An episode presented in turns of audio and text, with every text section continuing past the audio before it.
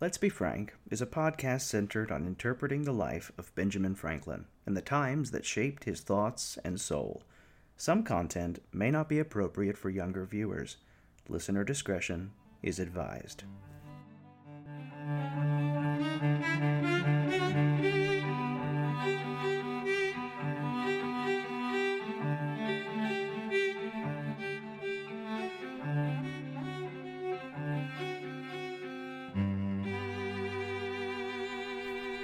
Greetings and salutations, dear listener. Welcome to another installment of Let's Be Frank, an auditory almanac for the curious mind, with me, your faithful friend and host, Dr. Benjamin Franklin, printer.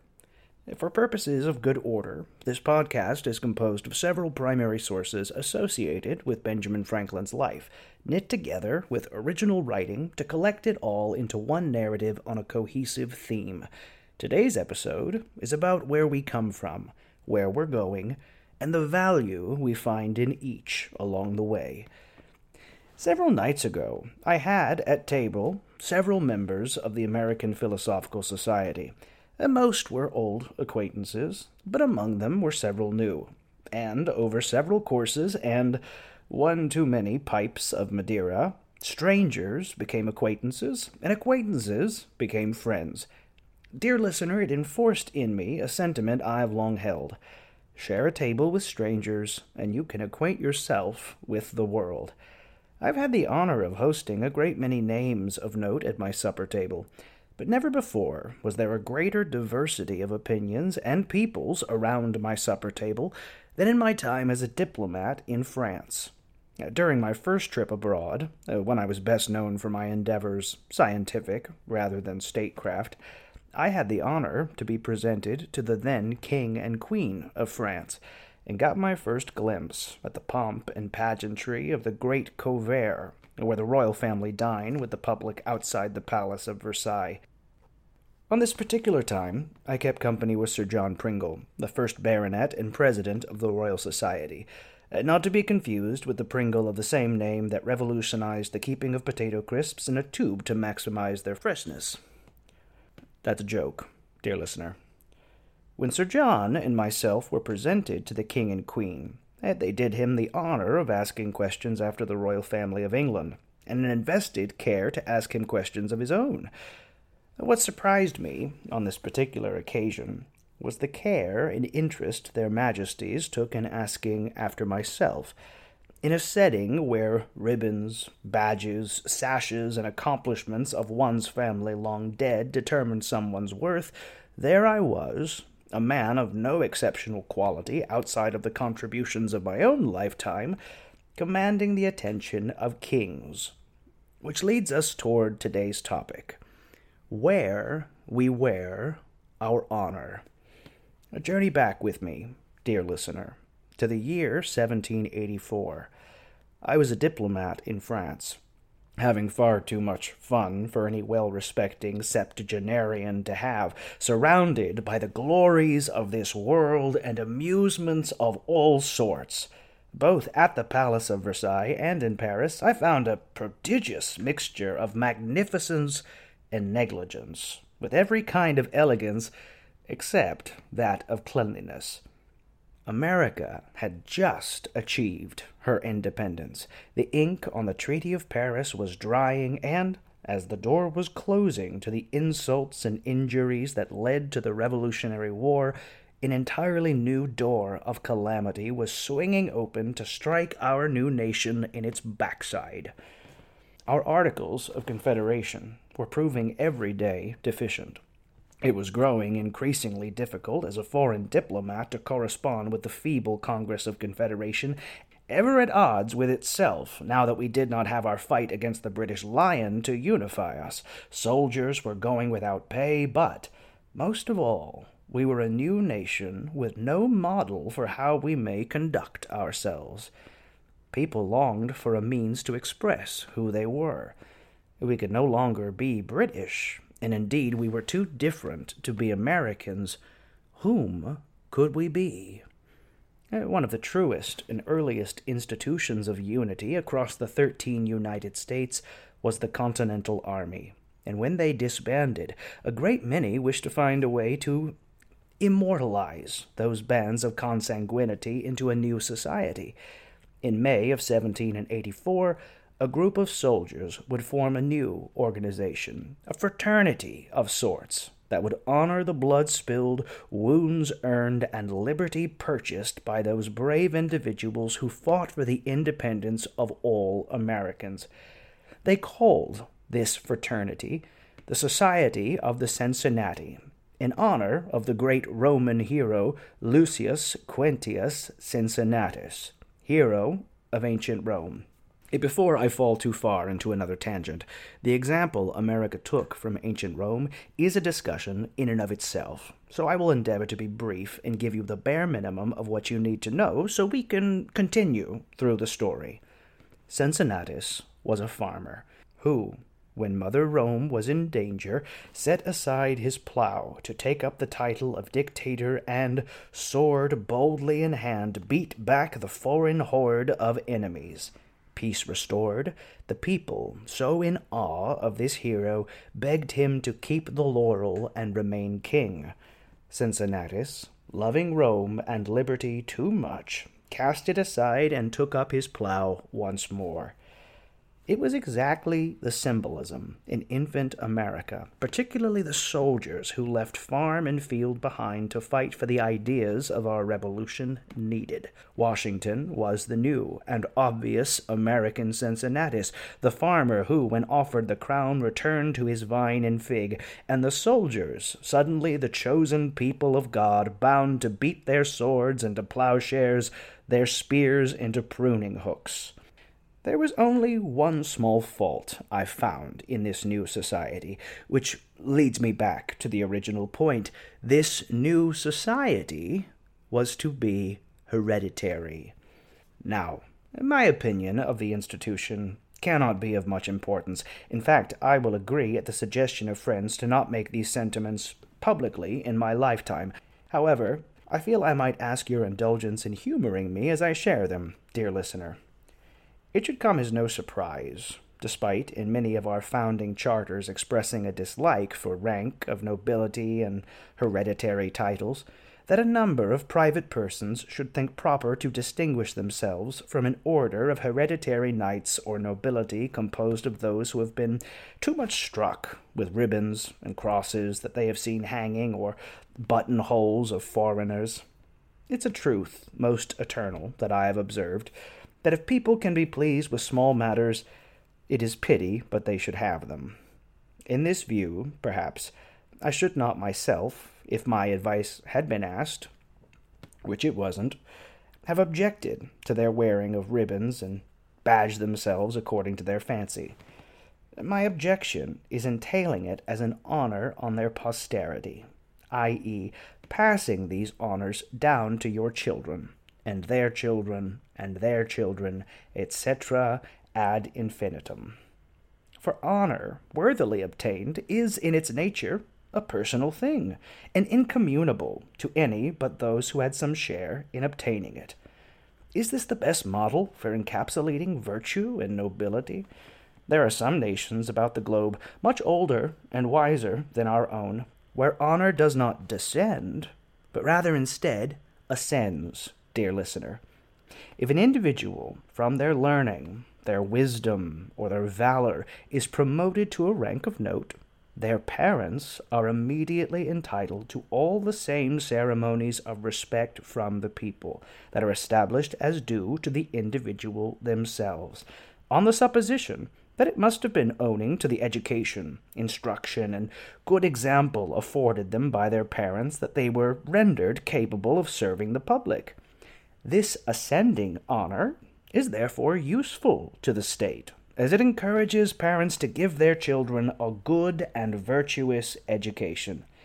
But the descending honor to a posterity who could have no share in obtaining it, it is not only groundless and absurd, but often hurtful to that posterity, since it is apt to make them proud, disdaining to be employed in useful arts, and thence falling into poverty and all the meanness, servility, and wretchedness attending it, which is the present case with much of what is called the nobleness in Europe. Or if, to keep up the dignity of the family, estates are entitled entire on the eldest male heir, another pest to industry and improvement of the country is introduced, which will be followed by all the odious mixture of pride and beggary and idleness that have half depopulated and decultivated certain states among the theatre of the world. Oh, getting a bit fired up. Perhaps it's my deep devotion to democratic virtue that balks at this puffed up notion of nobility, or perhaps it's an avowed desire to preserve my vanity. Indeed, I scarce ever heard or saw the introductory words, without vanity I may say, etc. But some vain thing immediately followed. And most people dislike vanity in others, whatever share they have of it themselves but I give it fair quarter wherever I meet with it, being persuaded that it is often productive of good to the possessor and to others. By my rambling digressions, I perceive myself to be grown old. Uh, dear listener, I used to write and speak more methodically, but we're in an informal setting. One does not dress for private company as for a public ball, uh, though perhaps it's only negligence. The summation of all of this, before we set this sword down for a plowshare, is this Beware of hereditary nobility, the seed of dissension, hatred, and domestic wars. Whoever acts righteously in order to obtain a recompense is unworthy of the Republic and of humanity. Make your monuments, dear listener, of thought, not of men. Now, am I saying in all this conflagrated language that one should not take pride in where one comes from? Not in the slightest, dear listener. I foresee a day where tracing one's heritage is a million dollar industry. We have a great curiosity in determining where we come from, and there is no fault in that. But, dear listener, we cannot derive all of our value in the events shaped by the past. That was their glory, and now you have the opportunity to seize yours. I have ever taken great pleasure in tracing back where I come from, of obtaining any little anecdotes about my ancestors.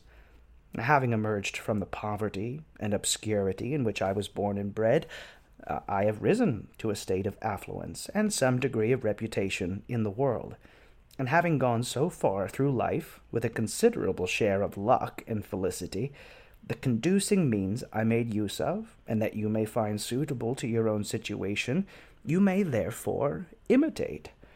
Uh, but please, only the good parts, dear listener. Now, enough of my life now. Autobiographies are just justified self praise. Now, being absent of noble beginnings, I made it my practice, early in life, to live nobly, until notable reputation was attained. I endeavored to find some scientific meter and metric whereby honor could be obtained within my own lifetime, uh, since I had great deficit of it by my upbringing. Now I was fairly successful with that, and I will gladly share my methods with you dear listener. Towards the later half of the 17 and 20s, I conceived the bold and arduous project of arriving at moral perfection. I wished to live without committing any fault at any time or offending any person at any time. It did not go well. but I tried. I would conquer all that either natural inclination, custom, or company might lead me into as I knew, or thought I knew, what was right and wrong. I did not see why I might not always do the one and avoid the other. Now I soon found I had undertaken a task of more difficulty than I had imagined. In the various enumerations of the moral virtues I had met with in my reading, I found the catalogue more or less numerous, as different writers included more or fewer ideas under the same name. Temperance, for example, was made by some confined to eating and drinking, while by others it was extended to mean the moderating of every pleasure, appetite, inclination, or passion, bodily or mental, even to our avarice and ambition. I propose to myself, for the sake of clearness, to use rather more names with fewer ideas annexed to each than a few names with more ideas.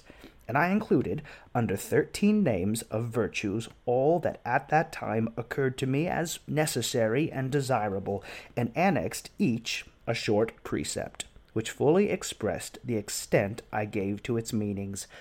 Now then, submitted for your beneficence, dear listener, Benjamin Franklin's list of moral virtues for moral improvement.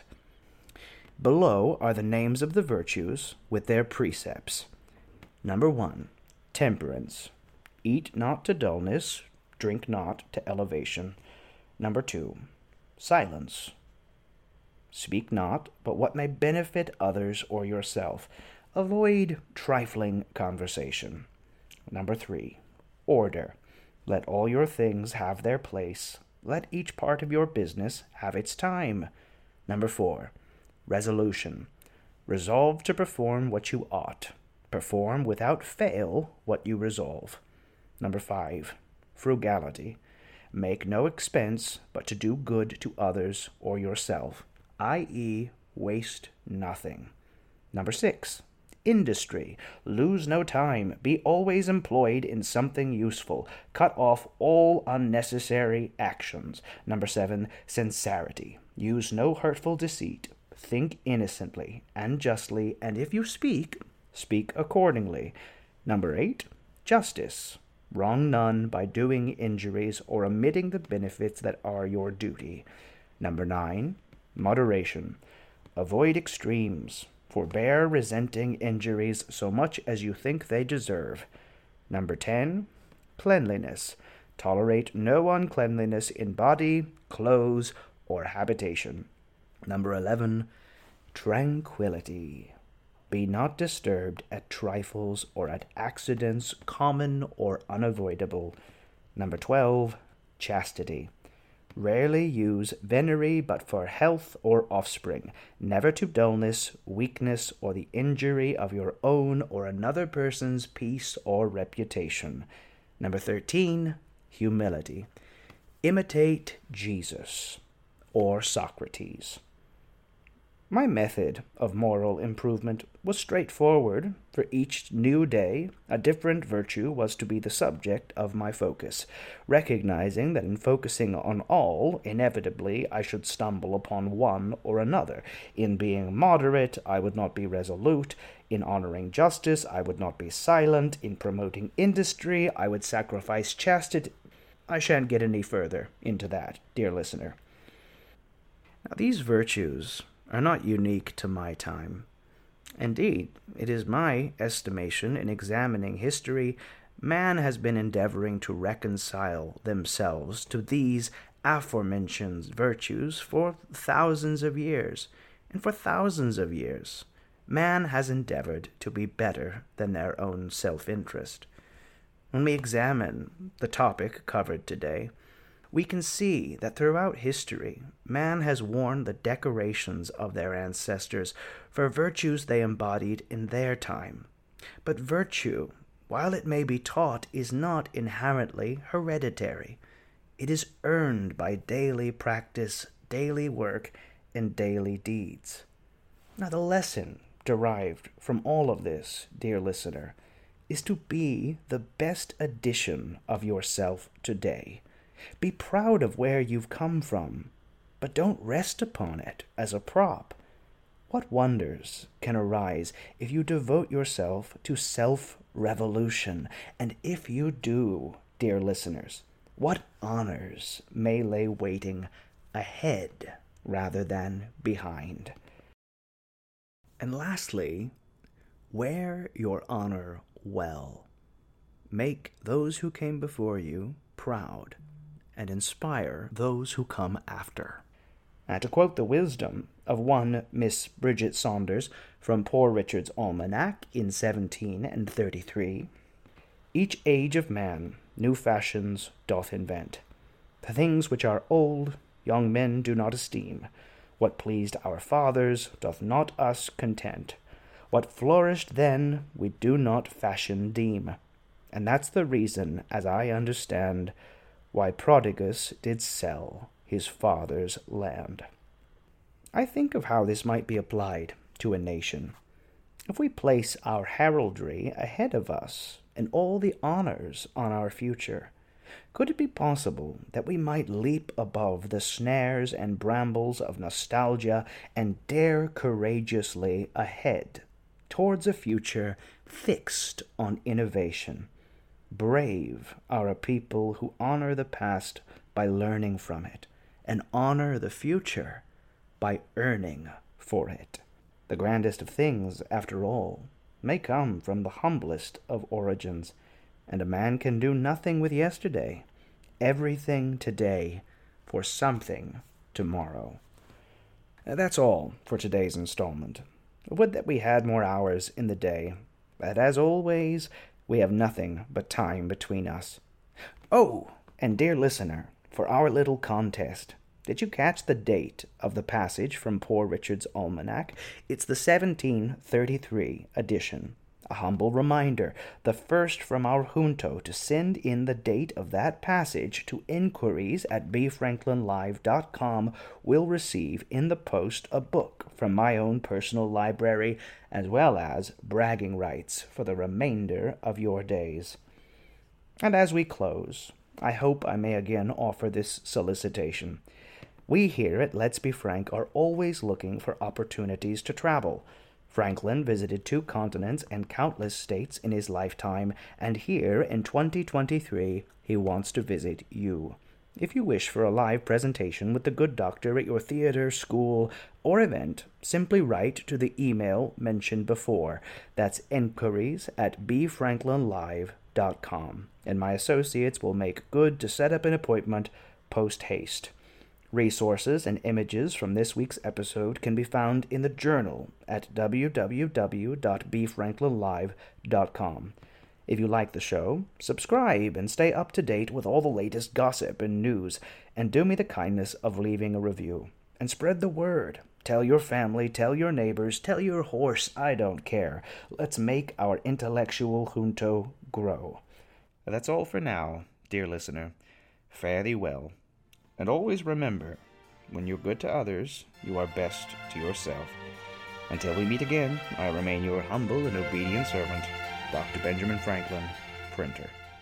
Stay curious, my friends.